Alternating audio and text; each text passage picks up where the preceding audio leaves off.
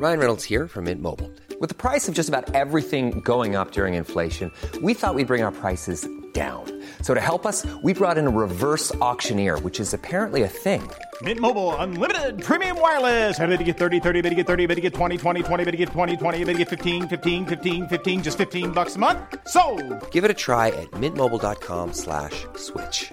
$45 upfront for three months plus taxes and fees. Promo for new customers for limited time. Unlimited more than 40 gigabytes per month. Slows. Full terms at mintmobile.com. Il y a une chef qui m'a dit un truc très très vrai. C'est un truc euh, que je retiens vraiment. Qui m'a dit euh, tous les médecins, ils ont tous leur cimetière. J'avais trouvé ça hyper glauque. Et, elle m'avait dit tu vois, en fait, t'as beau toujours faire toujours tout ce que tu peux, le mieux que tu peux, tu feras toujours pas forcément des erreurs, mais un patient où la prise en charge n'avait pas idéale, ou en tout cas il s'est passé un truc que personne n'avait vu venir, même si t'as pas une responsabilité directe, t'as trempé là-dedans et s'est passé un truc et t'étais partie prenante de la prise en charge. Et je m'étais dit, euh, c'est dur quand même. Enfin, je m'étais dit, ouais, moi j'aurais pas de cimetière, même si c'était complètement naïf, quoi. Hippocrate, l'oreille interne. Une création sonore, Canal+. Épisode 4. Un cimetière. Ouais, ouais, maintenant j'ai un cimetière. Dedans, il y a trois patients.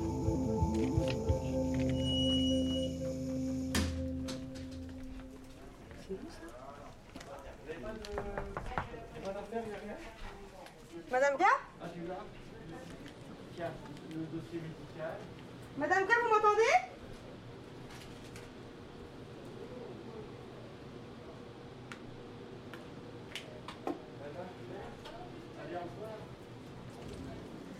Madame K, vous m'entendez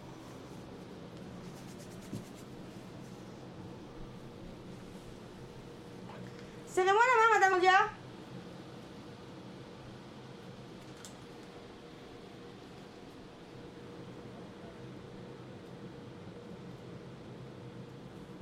Serrez-moi la main, Madame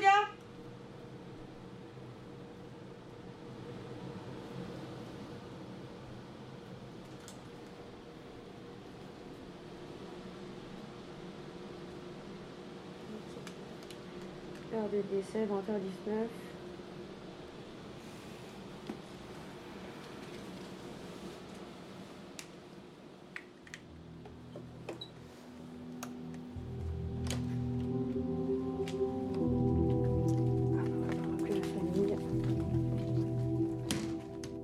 Toquer à la porte avant de rentrer, c'est un minimum.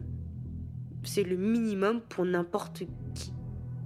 Que la patiente soit décédée ou que la patiente soit vivante, Elodie, c'est euh, c'est pas ton espace. Tu envahis un espace qui est pas le tien. urgentiste en premier semestre. Et donc oui, à chaque fois, et ça pour le coup c'est systématique, à chaque fois je rentre dans une pièce, euh, je toque à la porte, quel que soit l'état de conscience du, du patient. Fondamentalement, je j'en sais rien si elle est vivante ou pas, je sais juste que euh, bah là elle me répond pas, et on m'a dit qu'elle était morte. Quand je l'appelle et que je lui parle, je l'ai pas examinée encore. C'est le moment où je crois que je rentre dans la chambre, je la vois et je lui prends la main, et je lui demande de me serrer la main si elle m'entend, et je lui demande est-ce qu'elle m'entend. J'ai toujours l'espoir qu'il y ait patient soit vivant. C'est l'humain en moi qui veut juste pas trop être face à un cadavre, quoi. Parce que c'est juste. Pense qu'il n'y a pas besoin de l'expliquer que c'est quand même assez horrible. Tout ton être a envie de le, ou la laisser tranquille et de dire, bah, cette personne est probablement décédée, on va la laisser tranquille. Euh, la première fois que j'ai dû faire un constat de décès, c'était euh, à huit jours du début de mon internat en novembre. Et je pense que c'était l'un des trucs, euh, genre, je me souviendrai tout le temps. Parce que je ne m'attendais pas du tout à ce que ça fasse partie, en tout cas si tôt, de mon métier. Et euh, au tout tout début, ouais, ça m'a ça a vraiment fait un choc. Quand t'as les proches, le proche qui est en face de toi en pleurs et qui attend euh, le verdict un peu, tu vois. C'est un, un peu toi qui donne la sentence, entre guillemets. Et donc euh, tu rentres dans la pièce, t'es les premiers à arriver en dehors de la, la fille de la patiente avec les infirmières qui étaient là. Il y avait une infirmière et une aide-soignante. Et je vais pour sortir mon portable pour prendre le flash de mon portable. Pour regarder le, le réflexe euh, pupillaire, le, le réflexe de la pupille, c'est quand t'es exposé à la lumière, ta pupille se rétrécit. Et quand t'es dans le noir, t'as les pupilles dilatées. Et donc tu fais ça avec le, flash dans les yeux et c'est un des derniers réflexes qui part quand tu es décédé. Et donc je vais pour faire ça. Et donc je vais pour mon téléphone et il y a euh, l'infirmière qui euh, me donne l'heure en pensant que je vais regarder l'heure sur mon téléphone. Et naïvement, tu vois, à ce moment-là, je me dit, ah oui, putain, faut que je regarde l'heure. Parce que l'heure de décès, c'est l'heure constatée, l'heure de décès constatée par un médecin. Et donc, tant que toi, t'as pas prononcé l'heure de décès, légalement, la personne n'est pas décédée. Bon. Donc, je retourne dans la chambre mortuaire. C'est des trucs auxquels on t'apprend pas en fait à annoncer, un- à faire un constat de décès, on t'apprend pas à annoncer un décès, et donc tu les apprends un peu sur le tas comme ça. Et euh, effectivement, à un moment donné, euh, j'ai été incapable de dire heure de décès à ce moment-là. Et donc je dis euh, telle heure, euh, j'ai juste l'heure, je me rappelle. Ça, c'est quoi? Et c'est tout ce que je dis. Parce que je suis incapable de dire que, que c'est le décès de la personne. Je suis un peu. euh, j'ai la voix un peu tremblante, j'ai les, les mains qui tremblent un peu. Je suis en train de me dire, bon, qu'est-ce qu'on a appris dans les bouquins pour constater un décès? Parce que, bon. Et je suis dans la pièce avec l'aide-soignante et l'infirmière qui étaient là. Et la fille est adossée au mur d'en face, et en pleurs, en train d'attendre euh, le verdict, quoi. Et elle me regarde avec ce regard un peu euh, de la dernière chance, tu vois, un peu suppliant en disant euh, Dis-moi que c'est pas vrai. Et, euh, et là, la seule chose que j'étais capable de faire, c'était de baisser les yeux et de lui dire non de la tête. Et là, a- j'ai même pas besoin de lui dire en fait que sa mère était décédée. Et elle a compris tout de suite que c'était la fin. Et j'étais incapable de lui dire que, que sa mère était décédée à ce moment-là.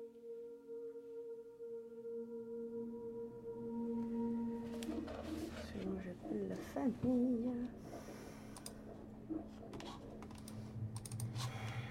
déteste ça. C'est quand même assez horrible comme ça, quelque chose à faire. Globalement. Allô, bonsoir. Monsieur bien Je suis médecin urgentiste à l'hôpital Beaujon. Je vous appelle concernant votre grand-mère, du coup. Ouais.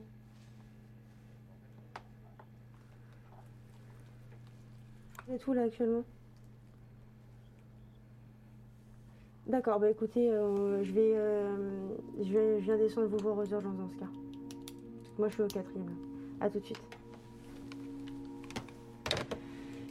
Ils aux urgences en bas.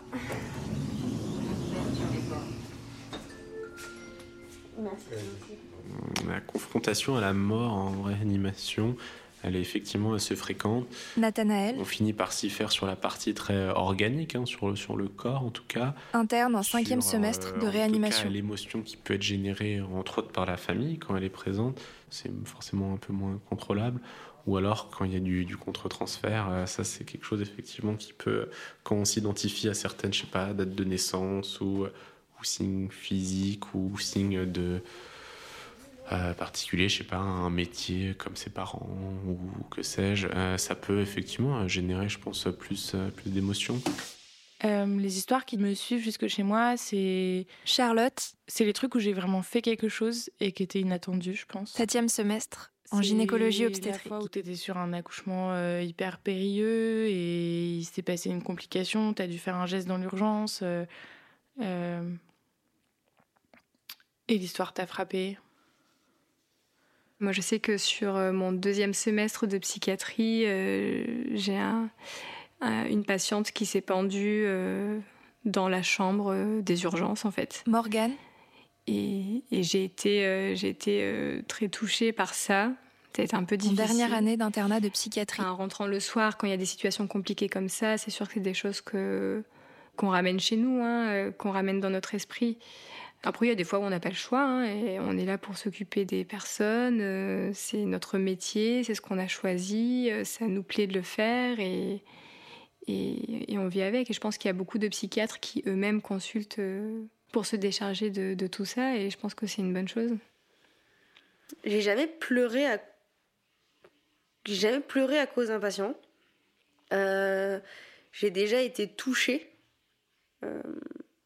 Genre vraiment bousculée par les, les histoires des patients.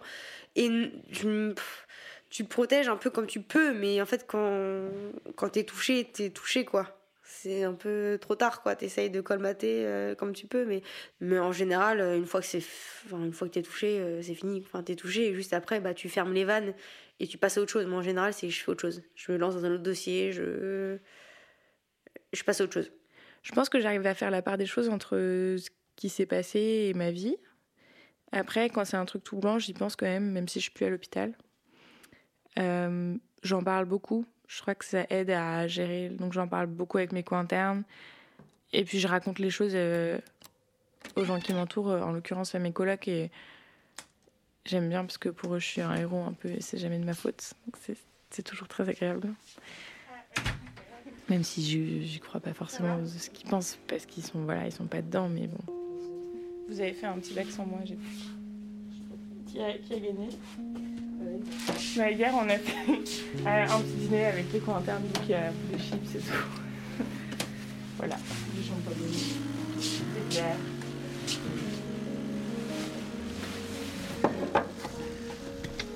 Si tu veux voir nos œuvres d'art, on a fait des trucs trop beaux. C'était hier soir. Hop, ça c'est la mienne. Il a écrit, non mais c'est vraiment éthique, il a écrit à your cervix, que puis-je faire pour vous Et après on a fait des petits dessins d'utérus, content, pas content. Voilà. Alors.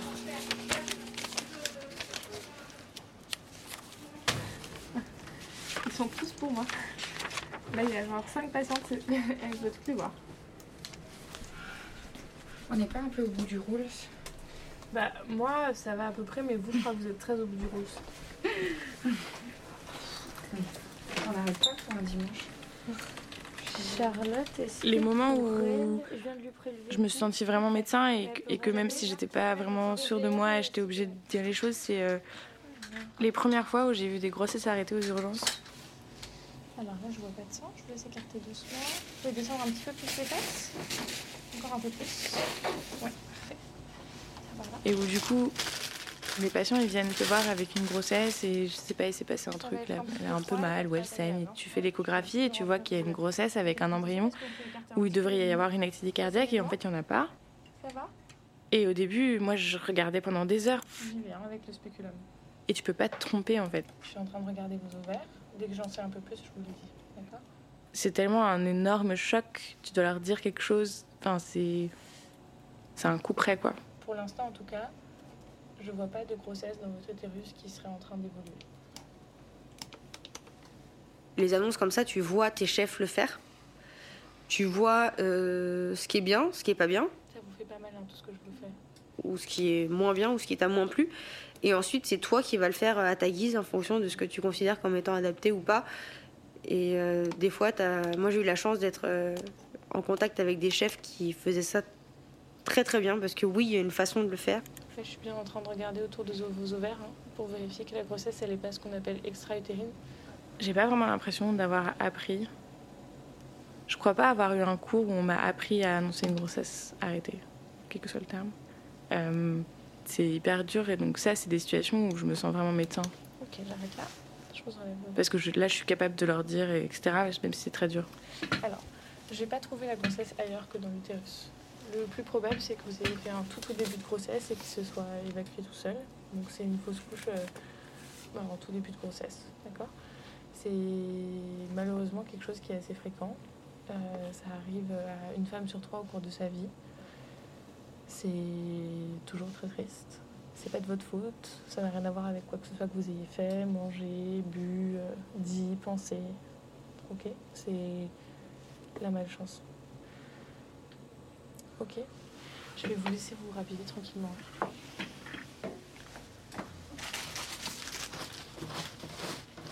La bonne empathie pour un médecin, c'est de savoir euh, reconnaître l'émotion de l'autre sans la ressentir, ou de la comprendre sans la ressentir. Est-ce qu'il faut rester très distant? Est-ce qu'il faut mettre une main sur l'épaule? Est-ce qu'il faut s'asseoir à côté? Est-ce qu'il faut le prendre dans ses bras? Il faut savoir peut-être l'écouter et répondre en ce sens-là. Euh, voilà. Quand les gens pleurent, c'est important de lui prendre un peu le temps. Je leur donne des mouchoirs ou je leur propose un verre d'eau. Histoire de faire quelque chose et de en même temps, tu peux pas les prendre dans tes bras, c'est pas du tout professionnel, mais un, un petit signe que tu que as vu qu'ils pleuraient, que tu comprends leur douleur et que tu réponds d'une certaine manière. Ma juste empathie, elle passe euh, entre autres par euh, de l'écoute et donc parfois un silence, un vrai silence. Si on m'avait dit sur le papier ce truc-là, j'aurais trouvé ça assez pesant, euh, voire un peu désagréable. En fait, pour les patients, ça a l'air d'être plutôt une source de euh, d'ouverture, d'invitation à la, parole. Euh, J'ai l'impression que c'est plutôt quelque chose qui est souvent bienvenu, quoi, même si c'est pas dit explicitement.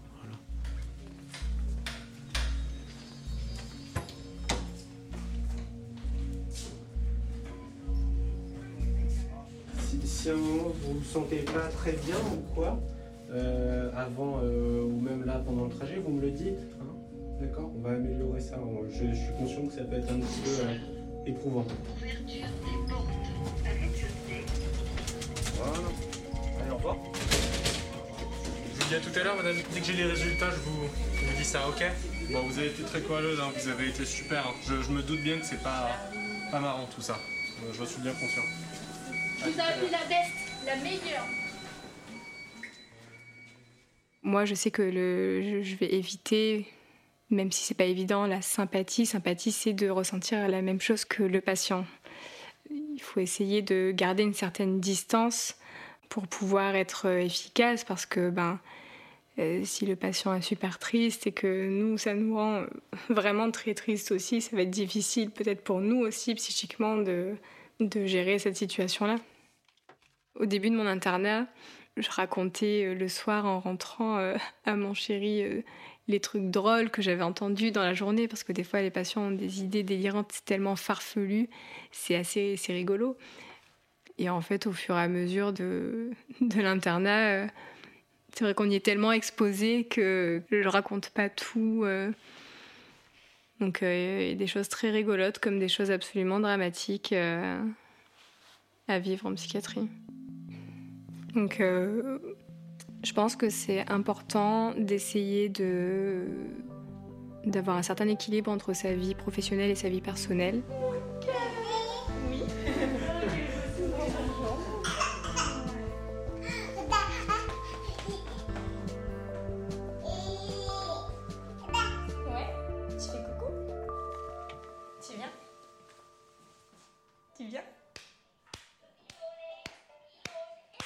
Alors, je me suis mariée au cours de mon premier euh, stage de psychiatrie. Donc maintenant, ça fait, ça fait deux ans.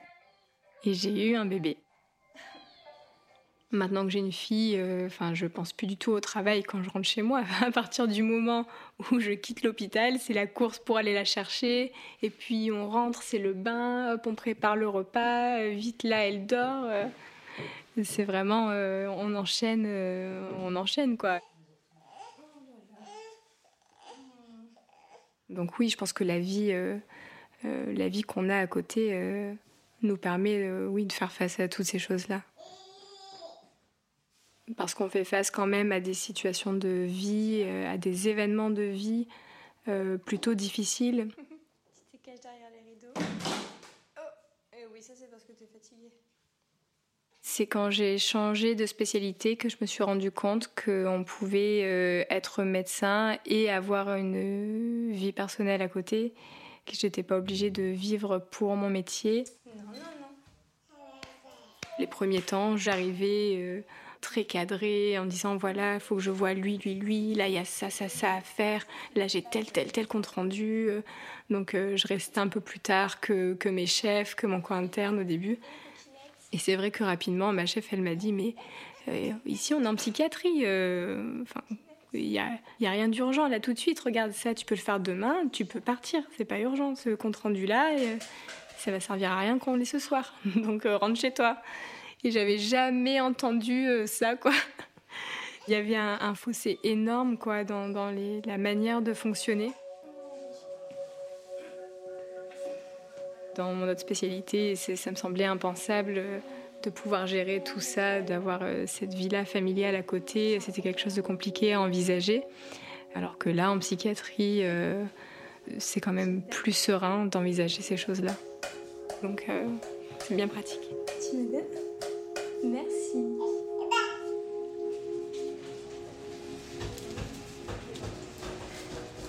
J'ai l'impression de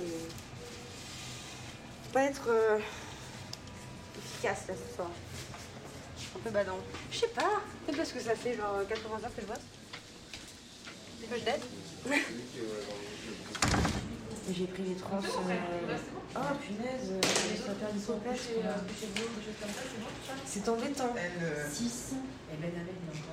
C'est compliqué de garder la patience quand tu sais que ça pousse au portillon et que tu as 10 patients encore à voir en 2 heures.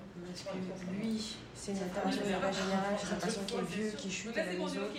Et que ça, il y a des gens qui attendent depuis 4 heures, qu'il faut que tu fasses le tri rapidement, que ce soit simple et efficace. Et là, ça s'apparente un peu à du triage, ce qu'on fait euh, des fois. On a pris les dosages et on a fait la prise de sang. Dans une situation où il y a tellement de monde que euh, il faut aller vite et droit au but. Et euh, t'as pas trop le temps de tergiverser sur pourquoi t'es là, quels sont tes problèmes, etc. Et bah, là, du coup, tu fais de la médecine qui est moins belle, mais t'es un peu forcé par les. Enfin, moi, en tout cas, je le vis comme ça. T'as une médecine qui est moins noble, mais t'es un peu obligé par les circonstances euh, de le faire comme ça. Peut-être pas spontanément, il se plaignait pas de spécialement. Ça répond pas. Ça y est, je suis euh, irritée, irritante, irritable.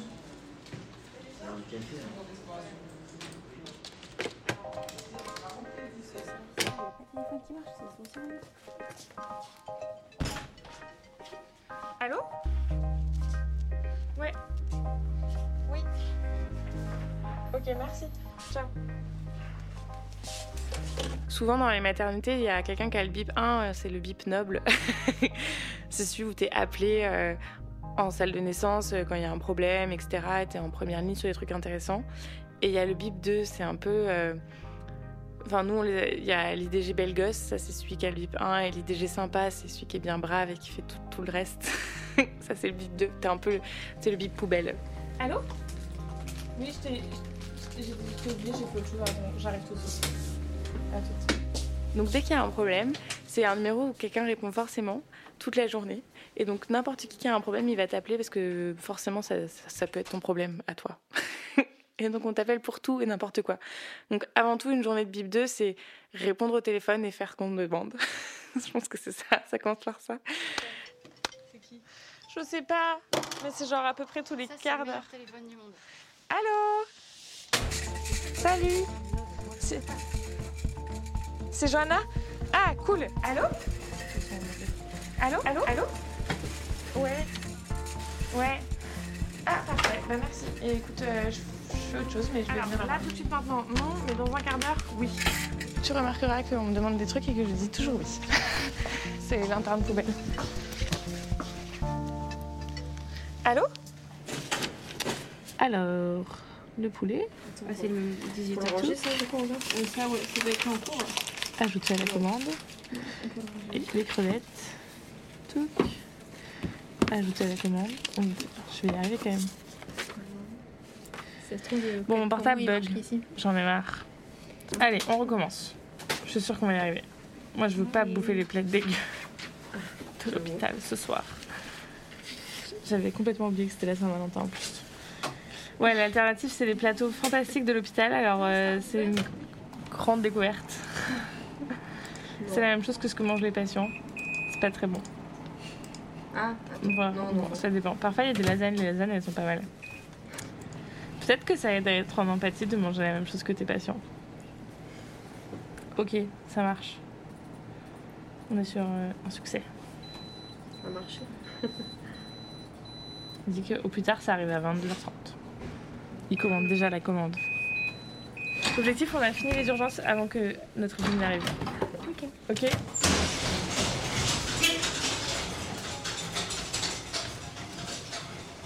Hôpital Lariboisière, Paris.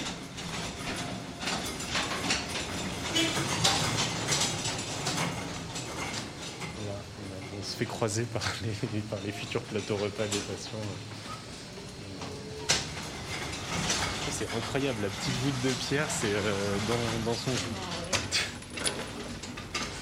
C'est aussi le moment où tu peux croiser tout le personnel qui gère la partie logistique, entre autres. Et puis euh, toute la partie euh, voilà, avec la euh, salle de garde. Bonjour. Merci.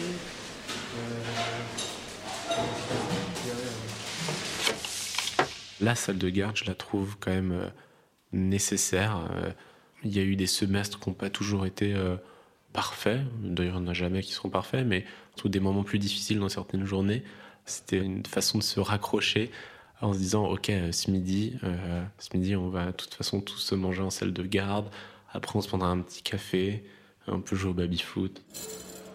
C'est effectivement un, lieu qui est un peu coupé du temps et des époques parce qu'il peut arriver effectivement de voir certains médecins ou internes euh, fumer leur clope dans, euh, la salle de garde lors du café ce qui est euh, évidemment aujourd'hui euh, insensé sinon interdit par les lois de santé publique. Mais c'est euh, toléré en ce sens-là Selon les stages, il y a ou non une salle de garde où du coup tu vas déjeuner dans une salle avec euh, tout autour de toi, il y a des peintures euh, hyper sexuées. Euh, là, il y en a quelques-unes. Historiquement, c'est quand même de mimer des scènes d'orgie de, avec des, on va dire, des protagonistes qui ont les, les visages des chefs F ou 2FE, des, des serveurs. tu manges ton mauvais poisson de la PHP avec une tête d'un ancien chef de service en train d'enculer la chef de service d'à côté. C'était un petit peu étrange. des caricatures, hein, évidemment. Mais c'est des caricatures où si tu connais le grand chef à l'origine de la caricature, tu sais qui c'est. Et donc tu la reconnais. C'est ça qui est drôle. Mais depuis, elles sont, elles sont datées, hein, elles sont très anciennes. Et du coup, bah, il y en a quelques-uns encore dans certains hôpitaux que tu reconnais, mais c'est de plus en plus rare. Les cornus qui sont peints sur les murs des salles de garde, effectivement, je le vois, en tout cas, euh, comme un espèce d'exutoire. Et euh, et t'as les règles Les règles de la salle de garde. Euh, D'une tape amicale, tes collègues tu salueras, ça c'est un truc qui reste euh, dans toutes les salles de garde. En salle de garde, toujours en blouse, tu viendras. Toujours soigneusement, tes instruments tu cacheras. Toujours près du dernier assis, ton cul posera. Le règlement de la salle de garde est appliqué à la lettre. Jamais de ta bouche un terme médical ne sortira. Quand tu ne respectes pas, tu sors de, de cette règle, tu as un gage. Jamais triste ou sérieux en salle de garde ne restera. Il doit y avoir imité une position de Kama Sutra. L'administré que ces lois n'observera. La porte de la salle de garde ne passera. L'autre gage, c'est que tu dois mimer un cri d'orgasme. Et au café ou au self, jamais ne se consolera. C'est pas mon délire, personnellement. Euh, parce que même si je pose la question euh, pipi caca cul euh, à tous mes patients, moi personnellement, c'est pas trop mon délire. Mais ça fait partie du décor euh, habituel. Moi, je segmente beaucoup ma vie parce que je considère que c'est comme ça que je reste saine d'esprit. Et donc, euh, au travail, euh, c'est hyper banal, effectivement, pour moi de parler de caca, de pipi, de. d'hémorroïdes, de prostitution, de drogue, de cocaïne, de, de choses dont tu parles pas. Et tu juges pas ce que les personnes euh, te disent en face. Tu prends les infos telles qu'elles sont. Et puis, euh, libre à eux de faire comme bon leur semble. Après tout, c'est leur vie, c'est leur corps. Ils font ce qu'ils veulent, quoi. Mais euh, ça va pas me choquer outre mesure. Parce que t'entends des trucs euh, tellement, tellement chelous que t'a- t'apprends en étant médecin à pas juger. Je pense c'est surtout ça. C'est surtout qu'entre nous, on se juge pas. Et quand on parle des patients, par contre, c'est euh, on est un peu plus. Ça nous fait un peu marrer des histoires où, où euh, quand les gens ils se mettent des carottes dans les fesses, qu'ils la mettent euh, dans le mauvais sens. Parce qu'il y a un sens pour mettre une carotte dans les fesses. Tu, si tu le mets côté large, d'abord, a un appel d'air qui se fait et ta carotte, elle rentre dans toi. Alors que si tu le mets côté fin d'abord, et ben, elle va pas rentrer dans toi. Et tu savais pas ça. Et ben voilà. Du coup, quand ça arrive que les patients mettent ça, mais ils mettent le côté large d'abord, bah oui, parce que le côté fin, c'est pas drôle. Donc ils mettent d'abord le côté large et ça rentre dans la personne. Et du coup, bah, tu te retrouves à chercher la carotte, quoi. Ce qui est une situation improbable. Euh, et du coup, bah, souvent, il faut qu'il se fasse opérer pour enlever la carotte, parce que c'est quand même long, hein, le, végétal. Et il faut aller le chercher, parce qu'il faut pas le laisser là. Et, euh, et donc, tu te retrouves dans des situations où, sur le coup, quand le patient il dit ça, tu te dis d'accord. Et donc, toi, t'es professionnel. Le gars, il vient te dire qu'il s'est mis une carotte dessus. Et ça, c'est quand, quand il est clairvoyant et qu'il te dit euh, qu'il est honnête avec toi. Et qu'il te dit que, bon, euh, voilà, s'est- quand il te dit pas qu'il s'est assis sur une carotte. Et quand tu racontes ça à tes potes, t'es mort de rire. Tout le monde s'engraine les uns avec les autres, et puis ça devient un truc, genre d'un seul coup. Et parce qu'il n'y a pas de tabou, parce que ça fait rire tout le monde. Et euh, voilà, mais bon, après, tu vas soigner les patients, il va se faire opérer, tout va bien. Ça fait mal ou ça va? Ça va? Je dirais pas qu'il est trivial mon quotidien. Il s'inscrit, je trouve, dans une euh, un, espèce d'automatisme de la fonction de médecin réanimateur. Du coup, le, le réflexe de voir un patient euh, bah, euh, nu pour l'examiner dans sa globalité, il y a aussi ce réflexe de le prévenir, euh, même quand, même quand il dort. C'est un truc qui est resté. Tout comme je me rends compte souvent que je frappe à la porte des chambres de réa alors que le patient il dort, c'est un truc qui est resté. Je vous examine. Hein. Dénuder les gens, moi je je les mets jamais nus complètement. Je regarde, hein, je me permets. Postulat de base, je trouve que ça se fait pas. Et puis c'est euh, respect de la pudeur du patient. Et euh, sinon, pour les trucs qui sont un peu gênants, genre les touchés rectaux ou les examens euh, de l'organe euh, génital pour les hommes ou pour la femme, en général, je le fais en dernier. Regardez-moi. Je vous embête, excusez-moi. hein. Pour euh, me dire, bon, c'est fait, comme ça, il me revoit plus, parce que je sais qu'après, c'est gênant de reparler à la personne qui t'a vu dans un état de vulnérabilité. Donc, euh, je le fais tout à la fin. Comme ça, j'ai fini. Je leur parle plus, je m'en vais. Enfin, je leur dis, c'est normal, pas normal, euh, vite fait, tu vois. Et après, je m'en vais et je les laisse tranquilles. Super, génial. Alors, ok.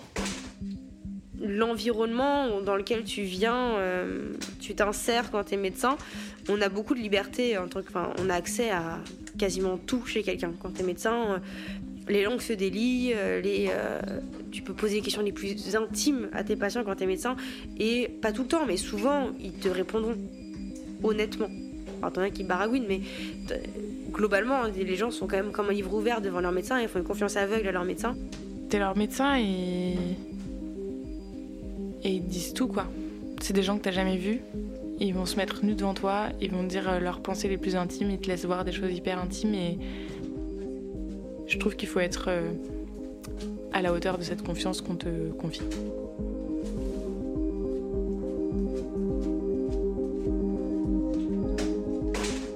C'était le quatrième épisode d'Hippocrate, l'oreille interne, une création sonore Canal+.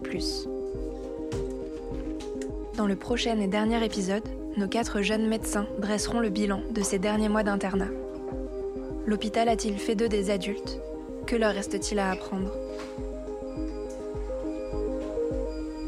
Hippocrate, l'oreille interne est une série en cinq épisodes écrite par Anna Bui et réalisée par Clément Nouguier à retrouver sur MyCanal et toutes les plateformes de podcast.